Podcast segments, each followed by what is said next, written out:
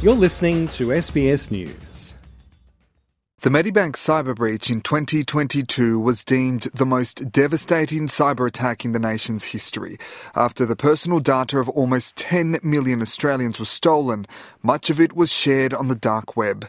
The Home Affairs and Cybersecurity Minister Clare O'Neil says the cost of this hack was massive, but the government has made progress in its pursuit to find those responsible. These people are cowards and they are scumbags. They hide behind technology, and today the Australian government is saying that when we put our minds to it, we will unveil who you are and we will make sure that you are accountable. The Australian Federal Police and Australian Signals Directorate have identified the individual linked to the Medibank attack, Russian citizen Alexander Ermakov. Deputy Prime Minister Richard Marles announced for the first time the federal government has used a 2021 law to impose cyber sanctions, including a travel ban. With these agencies, there is an enormously powerful effect which can be brought to bear in holding cyber criminals to account. And the sanctions that are being put in place on Alexander Ermakov today and publicly naming him uh, will have an enormous impact on his activities and send a very strong message to cyber criminals around the world. The sanctions mean it's a criminal offence to provide assets to him, punishable by up to 10 years in prison.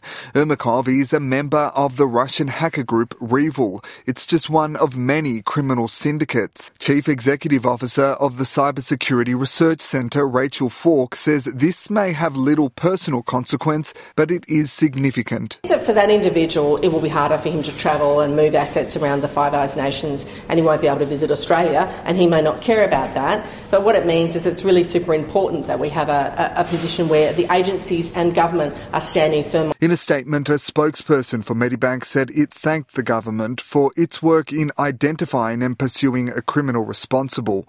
Since the cybercrime event, we have supported our customers through our cyber response support program.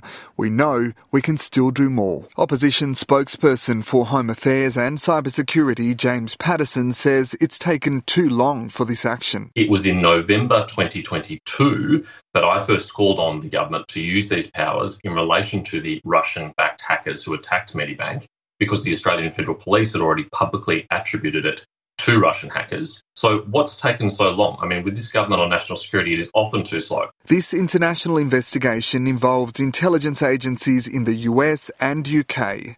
Russia's ambassador to Australia was notified by the Department of Foreign Affairs and Trade of the government's decision on Tuesday. A spokesperson for the embassy in Canberra told SBS the ambassador was very explicitly advised that the Australian government has no knowledge of any connections of Ermakov to the Russian government. Surprisingly, that significant point was completely left out.